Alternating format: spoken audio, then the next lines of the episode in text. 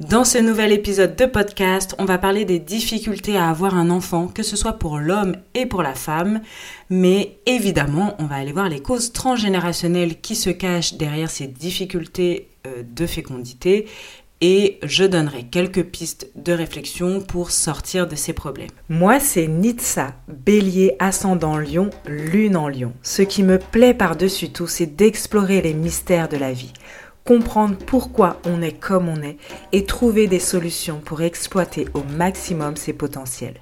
Ma maison 8 dominante me pousse à explorer ce qui est caché, à sortir de l'ombre les tabous, les mettre en lumière pour se transformer, se renouveler jusqu'à être parfaitement authentique. C'est pourquoi je t'accompagne grâce à l'astrologie, au transgénérationnel et à toutes mes compétences acquises au fil des années.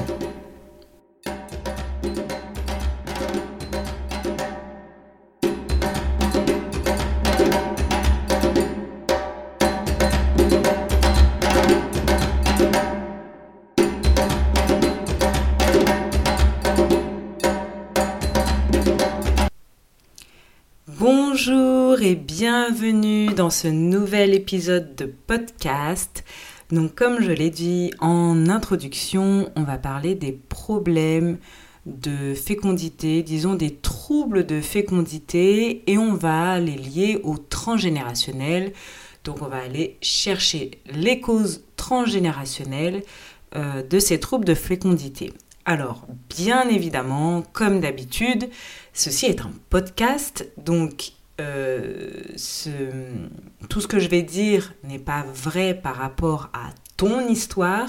Ton histoire mérite d'être, euh, d'avoir un regard, de prendre euh, du recul, de mettre en contexte plein de choses. Ici, ce sont des pistes de réflexion à remettre en contexte, évidemment, dans chaque clan familial, dans chaque histoire familiale, tu peux euh, avoir des, problèmes qui euh, ne sont pas du tout liés avec tout ce que je vais dire, mais les raisons que je vais donner entraînent souvent des troubles de fécondité.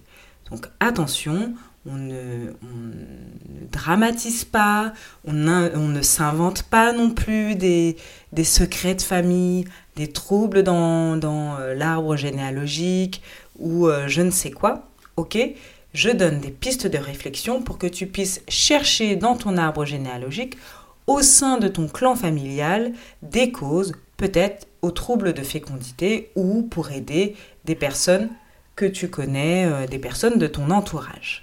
Ok. Alors, euh, maintenant que c'est dit, les causes physiques et psychiques sont liées. Le corps, euh, il réagit à ce que euh, il se passe dans notre mental. La plupart du temps, la mémoire du corps, on la connaît.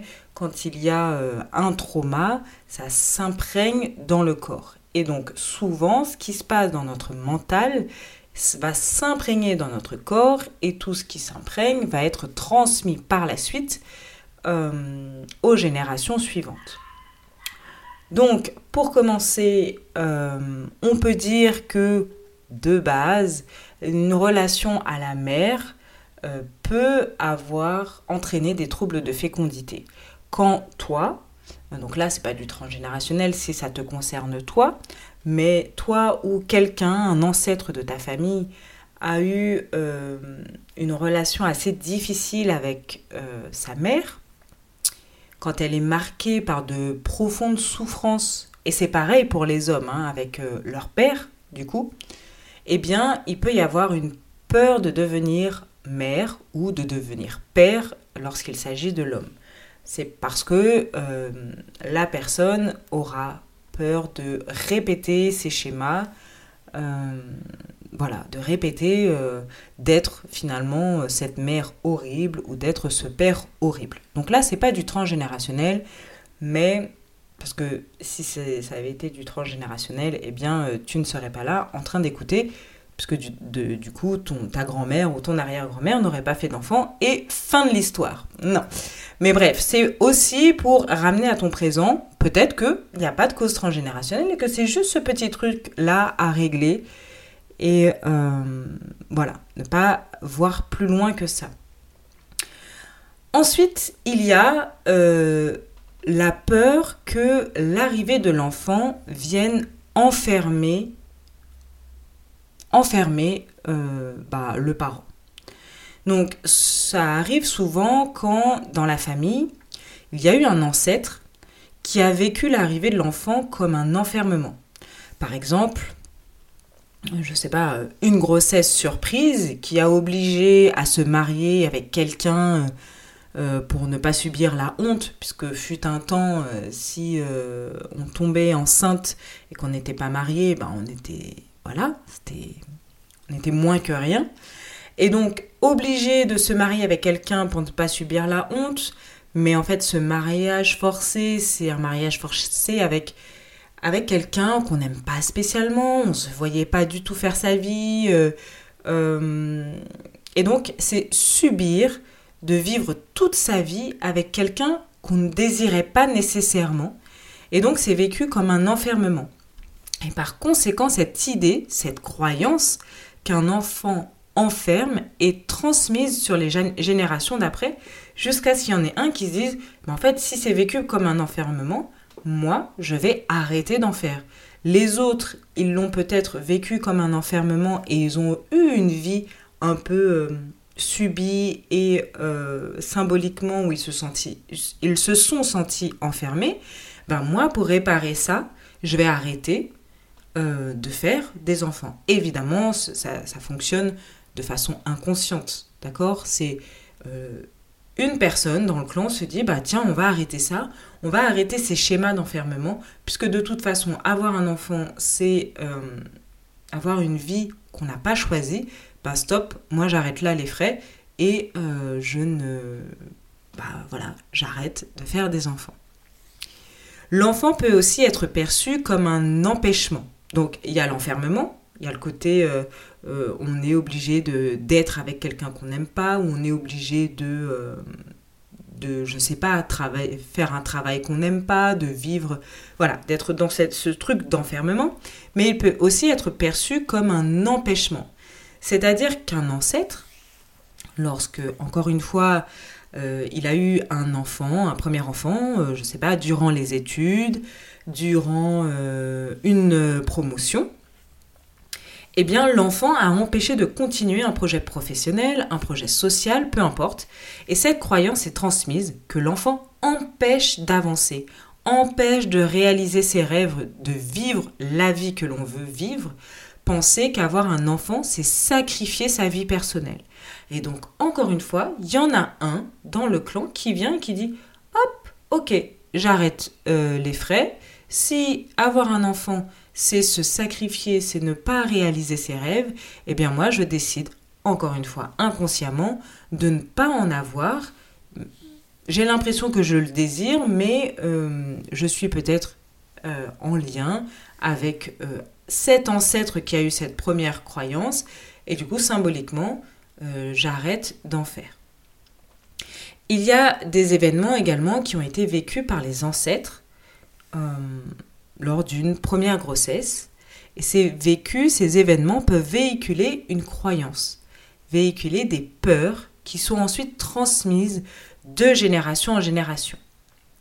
Par exemple, lorsqu'un enfant a eu euh, un ancêtre, pardon, lorsqu'un ancêtre a eu un premier enfant, et au moment de la naissance du premier enfant, hum, le grand-parent est décédé. Eh bien, il y a cette croyance, il peut y avoir cette croyance, que la naissance d'un enfant est liée à la mort d'un grand-parent. Par conséquent, les générations d'après, non seulement vont répéter ce schéma, peut-être, et vont avoir cette peur d'avoir un enfant parce qu'ils ont peur de perdre leurs grands-parents. Et encore plus si justement il y a eu cette répétition de schémas, parce que bah, il y a eu un premier ancêtre qui a, qui a engendré au moment de la mort d'un grand-parent, ça n'a pas été résolu. Et du coup, bah, chaque génération répète ça. Au moment de la mort, euh, de la naissance d'un enfant, un grand-parent, il meurt plus ou moins à la même date. Pas, on n'est pas au jour près, hein. évidemment. C'est pas à l'heure, au moment où l'enfant sort que boum, le grand-parent meurt. Mais euh, voilà, que autour de la naissance, il y a une mort de grands-parents. S'il y a déjà cette répétition, parce que ce premier événement traumatique a été euh, difficile à digérer et a été vraiment perçu comme une vraie croyance que un enfant, une mort, et eh bien ensuite il y a cette répétition dans le clan que finalement le petit enfant ne voit jamais son grand-parent, soit son grand-père, soit sa grand-mère. Eh bien, encore une fois, il y en a un dans le clan qui va se dire stop. En fait, euh, ça veut dire que une vie est reprise quand une vie est donnée. Donc on arrête de faire des enfants et survient les problèmes de fécondité qui viennent comme symbole de réparation. Donc ça, c'est une autre piste. Il y a aussi des événements douloureux vécus lors de la première grossesse. Lors de l'arrivée d'un premier enfant, donc soit la honte, parce que c'était une grossesse qui n'était pas préparée, et du coup les parents n'étaient pas mariés, ou euh, il y a eu le départ du père, le décès d'un proche euh, donc ça peut être le décès du père, le décès d'un proche, comme on l'a vu tout à l'heure avec euh, le grand-parent. Et du coup, il y a encore cette peur d'enfanter. Parce que si on enfante, l'autre va mourir, l'autre va disparaître, ou alors on va être humilié, etc., etc., selon ce qui a été vécu pendant la grossesse.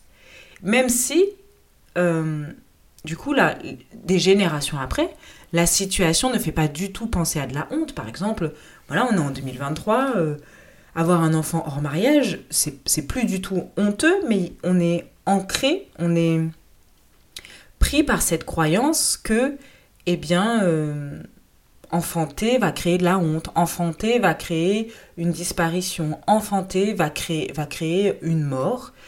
Euh, eh bien, du coup, ça va créer des problèmes de fécondité, encore une fois, comme symbole de réparation. Il y a aussi le cas d'une mère morte en couche. Une mère morte en couche peut créer une peur de l'accouchement. Les femmes euh, héritent d'une peur de mourir à l'accouchement et présentent parfois une stérilité ou choisissent un partenaire stérile. Donc c'est pas forcément la génération euh, juste après, hein. c'est pas euh, voilà, il y a je sais pas Françoise est morte en couche quand elle a euh, accouché de euh, Bernadette. Bernadette rencontre quelqu'un, elle fait un enfant, mais elle sent cette angoisse. Elle en fait un presque parce que bah, elle s'est mariée, la tradition c'est d'avoir un enfant. Elle en fait un, mais très angoissée, et elle a cette peur profonde au fond d'elle de mettre un, enfant au monde. Ok? Et elle va transmettre cette peur, mais pour l'instant, elle n'est pas, euh, elle va pas créer, euh, elle va pas avoir un problème de fécondité. Mais peut-être qu'elle va percevoir l'enfant comme un danger et du coup, elle va certainement l'élever d'une façon euh, bizarre parce que l'enfant c'est quand même un danger, ou alors elle va vivre sa grossesse d'une façon très étrange. Cette, cet enfant, Bernadette, qu'elle a eu, elle va avoir une, une, autre fille, on va dire que c'est que des filles dans la lignée, une fille, je sais pas, Juliette. Et cette Juliette, elle va porter en elle cette peur de euh, cette peur qu'elle a ressentie inconsciemment encore une fois, cette peur qui a été transmise par sa mère Bernadette. Mais encore une fois, peut-être qu'elle va faire un enfant, mais en mode angoissé, toujours j'en veux un, mais je me sens pas bien, et puis j'en fais qu'un parce que faut pas en faire d'autres. ok? Et puis Juliette, elle connaît pas cette, cette, cette grand-mère qui est morte en couche. Sa mère euh, Bernadette, elle en a jamais parlé, c'était trop douloureux pour elle. Elle sait que voilà, sa mère, elle est morte quand euh, sa grand-mère est morte quand euh, sa mère était jeune et c'est tout. Elle, elle n'a pas n'a pas plus d'explications. Et du coup, bah peut-être que Juliette, elle a encore une fille et elle va l'appeler Françoise parce que euh, bah, elle aime bien ce prénom, elle ne sait pas pourquoi. Ou alors elle va même se mettre avec un François. Et donc ils vont avoir un enfant. Et cet enfant qui va venir, qui va porter, soit parce qu'elle s'appelle Françoise, soit parce que euh, elle, elle, est, euh, son père s'appelle François, elle va être renvoyée à cette Françoise qui est morte en couche. Et là, bam, les problèmes de fécondité arrivent parce que elle ressent au plus profond d'elle cette peur d'accoucher. C'est j'accouche et je risque de mourir, donc je préfère être stérile ou je préfère choisir un partenaire stérile. Donc là, j'ai caricaturé, euh, voilà, j'ai fait du très, euh, un exemple très rapide avec, euh, en essayant de trouver une répétition de prénoms. Des fois, c'est pas aussi, c'est pas aussi évident, d'accord? Peut-être qu'en fait, c'est l'enfant de Juliette s'appellera Esmeralda et Esmeralda se mettra avec un François et etc etc d'accord? Mais c'était pour expliquer le principe que cette euh, femme morte en couche, elle peut créer des générations après une peur de l'accouchement. Et euh, avec quelques générations qui ont une peur de l'accouchement terrible, jusqu'à ce qu'il y en a un qui dise, une du coup, qui dise, hum, moi je m'arrête là, moi je fais pas d'enfant. Parce que vraiment, toute cette peur qu'on engendre de génération en génération, moi je veux pas la subir, donc bah, tant qu'à faire, je ne vais pas avoir d'enfant encore une fois inconsciemment, et donc le corps va réagir par des problèmes de fécondité. Petite aparté, une mère morte en couche, elle peut créer aussi de la culpabilité chez les hommes de la lignée. Donc là, ça va pas du tout être des problèmes de, fécondité, des problèmes de stérilité. Ça va se jouer de façon différente. Donc la mère meurt en couche et euh, le mari s'en veut inconsciemment, évidemment encore, d'avoir tué sa femme par instinct sexuel. Donc ceci est symbolique. Il se dit pas euh, j'ai eu un, instinct un instinct sexuel, j'ai couché avec ma femme et baf, elle est morte. C'est pas tout à fait ça, mais le cerveau, il fait des raccourcis, l'inconscient, il fait des raccourcis pour euh, parce qu'on a besoin de tout expliquer, Et donc le mari, il peut s'en vouloir inconsciemment d'avoir tué sa femme et il porte ce poids. Et cette culpabilité se transmet de génération en génération chez les hommes, du coup, jusqu'à créer parfois des suicides chez les hommes de la lignée. Et euh, évidemment, je, mets en garde, comme d'habitude, ce n'est pas obligatoire que ça se passe comme ça. C'est pas parce qu'une femme est morte en couche que dans les générations suivantes, les femmes vont avoir des difficultés à féconder et euh, les hommes vont se suicider.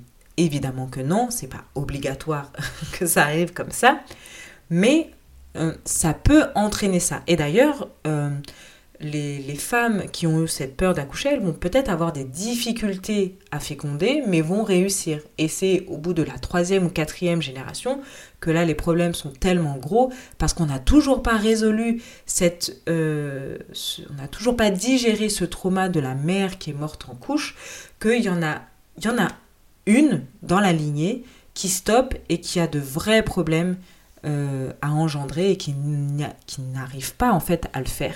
et peut-être que les femmes d'avant avaient des problèmes comme ça euh, pour maintenir une grossesse, donc beaucoup de fausses couches, euh, beaucoup de, enfin, des temps très longs pour tomber enceinte, possibilité d'en avoir qu'un seul et pas plus, tomber enceinte que à 40, 42 ans, etc., etc.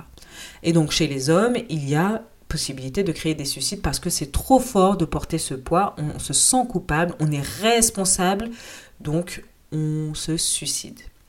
Et donc cette euh, mère morte en couche, c'est très important de redonner sa place. C'est très important de redonner sa place à cette femme qui a disparu, de raconter son histoire pour ne pas qu'elle tombe dans l'oubli et qu'elle fasse vraiment partie de la famille entièrement. De trouver une façon aussi de faire un deuil symbolique. Mais j'y reviendrai un peu plus en détail quand on verra euh, du coup les, pistes pour sortir de, de ces causes transgénérationnelles, les problèmes de fécondité.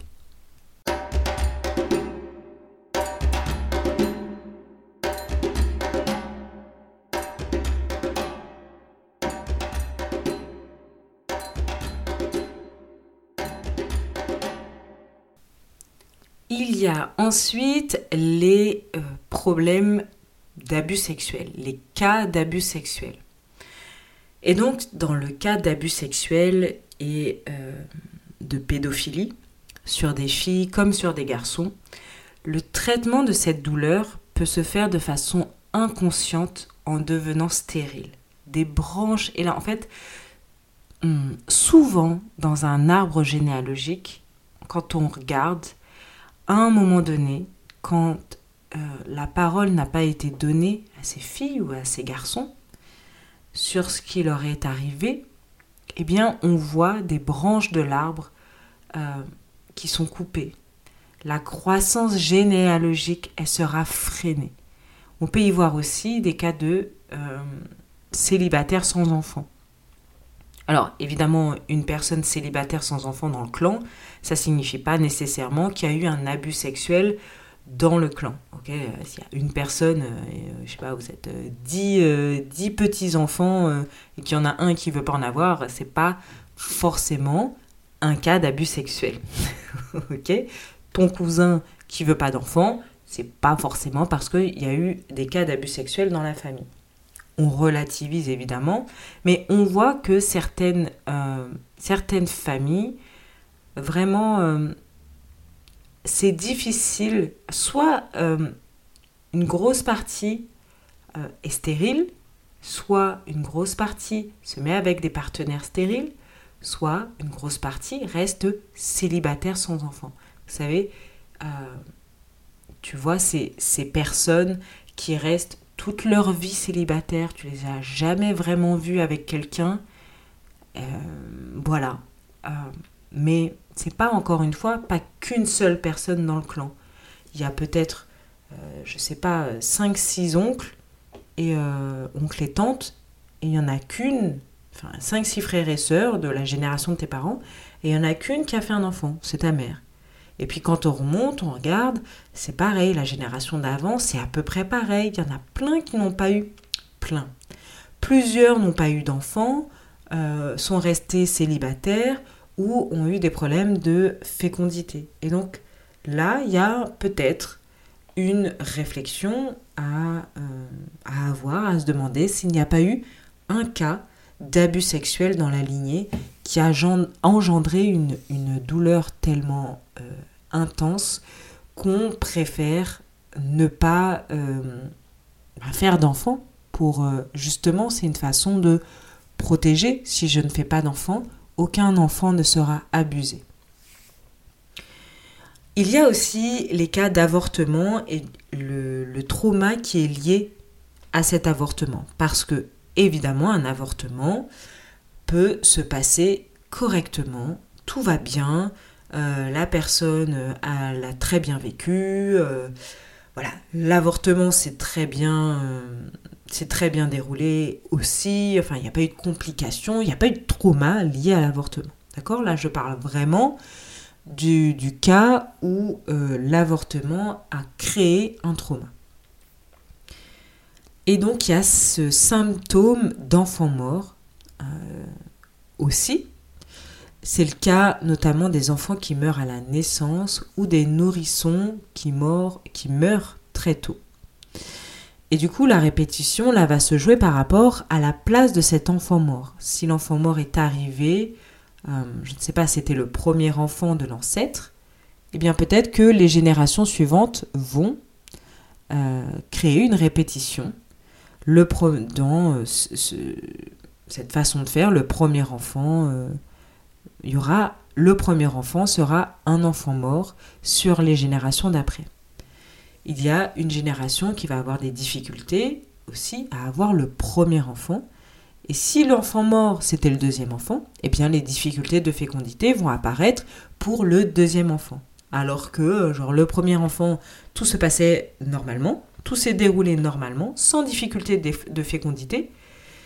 Euh, et puis, le deuxième enfant, on a vraiment du mal. Et donc, il faut aller regarder la place de cet enfant mort par rapport aux ancêtres et euh, qu'est-ce qui se répète là-dedans? Par conséquent, il peut y avoir aussi une peur inconsciente d'avoir un enfant et c'est pour ça qu'à un moment donné, eh bien, il y a des problèmes de fécondité. Peut-être que sur plusieurs générations, le premier enfant meurt, et bien à un moment donné, il y a une génération qui inconsciemment a peur d'avoir un enfant parce que cette génération va se dire que l'enfant va mourir. Donc on bloque finalement la fécondité de façon inconsciente. Il arrive aussi que des fausses couches viennent symboliser la place de l'enfant mort dans les générations d'après. Le premier enfant, par exemple, si le premier enfant était un, enfant mort, et bien les générations d'après, leur première grossesse, ça va être une fausse couche, et ensuite une deuxième grossesse qui se passe très bien. Il y a aussi une répétition euh, de ce qu'on appelle de morts euh, injustifiées, injustifiables. Ces morts traumatiques, en fait. Euh, et donc, une répétition de ça sur plusieurs générations et qui entraîne, qui amène une place qui donne à la mort une place très importante dans le psychisme de la famille, du clan. Et quand la mort prend autant de place dans le psychisme, eh bien, il n'y, en a plus pour donner la vie. Quand il y a eu des, des deuils euh, trop difficiles à faire, donc ce qu'on appelle des... Je vais expliquer juste après ce que c'est ces, ces morts injustifiées, injustifiables, je vais le dire juste après, mais en tout cas, c'est des morts brutales, quoi, euh, qu'on n'arrive pas à accepter. Des morts d'enfants, justement, ou des morts euh, bah, brutales, et que ça prend trop de place, et bien la mort qui prend trop de place, elle ne laisse pas de place à la vie, et à un moment donné, euh, eh bien arrivent des problèmes de fécondité. Donc c'est ce qu'on appelle le syndrome du gisant, même si ce syndrome n'entraîne pas toujours des problèmes de fécondité. Donc je vais expliquer plus en détail ce que c'est le syndrome du gisant. Le syndrome du gisant, euh, j'avoue, j'ai oublié euh, l'auteur qui a créé le, syndrome, le concept du syndrome du gisant, qui a donné en tout cas le nom à, ce syndrome. Mais bref, c'est pas très important.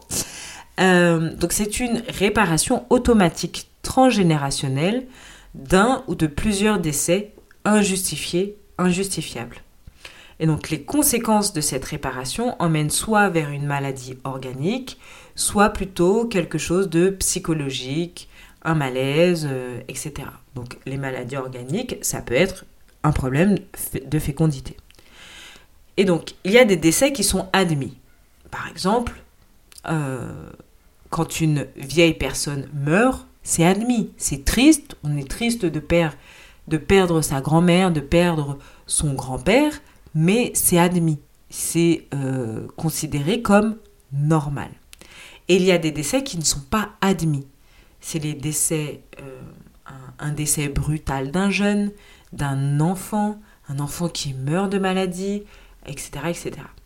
Et donc la particularité de ce drame est qu'il est impossible de cheminer vers un deuil, ou en tout cas, il est très difficile de cheminer vers un deuil, vers les étapes normales d'un deuil. Et c'est ça qu'on appelle des décès injustifiés, injustifiables le deuil se bloque généralement à la tristesse. Et une des manières de réparer le drame est de ramener le défunt à la maison. Soit on fait un enfant qui porte le même prénom, donc l'enfant de remplacement. Et donc il y, a des, personnes connues comme ça, Salvador Dali, Vincent Van, Van Gogh. Soit c'est la génération d'après qui va s'occuper de la réparation. Et cette réparation, elle est automatique. Ça fait partie un peu de l'homéostasie psychique et organique. Donc, double contrainte pour cette dernière réparation, c'est je dois faire le mort, donc on peut voir apparaître du coup de la sclérose en plaques, mais aussi je veux vivre ma vie. J'ai l'impression, et donc les gens vont dire, j'ai l'impression de ne pas vivre ma vie, que je suis freinée, euh, que euh, je suis double, euh, voilà, à la fois envie de vivre et de mourir. Et donc ces termes montrent qu'on est dans un syndrome du gisant. Donc il y a différents symptômes qui apparaissent.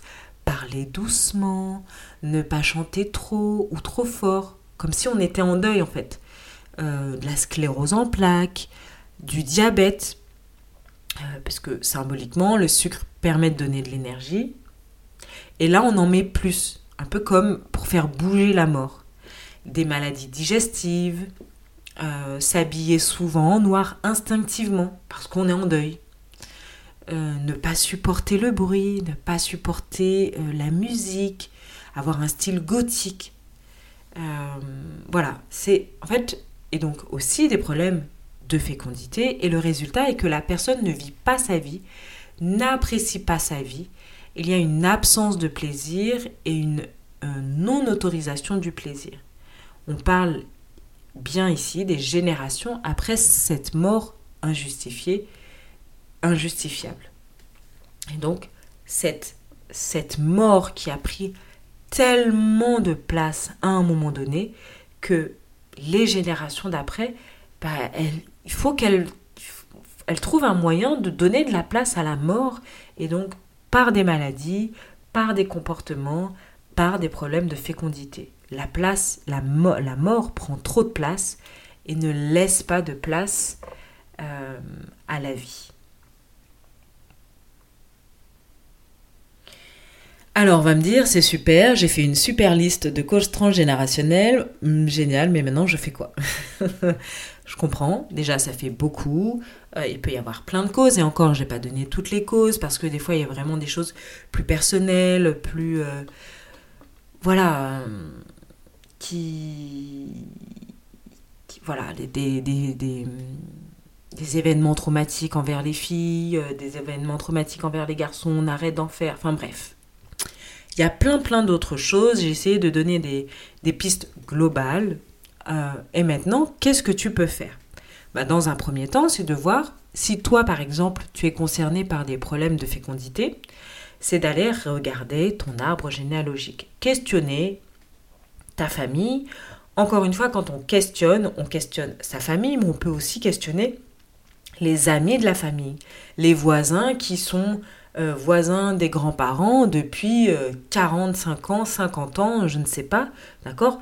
L'entourage aussi de la famille peut avoir, peut donner des pistes parce que quand il y a un petit problème comme ça et qu'on n'en parle pas, en général, la famille n'a pas très envie d'en parler et c'est pas grave. Attention à ne pas soulever des choses trop difficiles, de forcer, surtout les, les grands-parents, ou les arrière-grands-parents, si tu connais encore, euh, si tu as la chance d'avoir tes arrière-grands-parents encore en vie, de les forcer à parler. C'est hum, une personne euh, qui a 70, 80, 90 ans et qui ne veut pas parler de son passé, ça veut dire que c'est trop douloureux pour cette personne. Et donc on va pas la forcer à revivre ce trauma, cette douleur, à la revivre dans ses tripes. À la, c'est, voilà, on peut questionner si on voit que euh, il y a un blocage, on stoppe. C'est, pas la peine de soulever euh, des choses. C'est, bon, la personne, elle, elle est plus capable. Elle n'a pas été capable toute sa vie de gérer ce trauma, elle va pas l'être à 90 ans, on va pas l'embêter avec ça.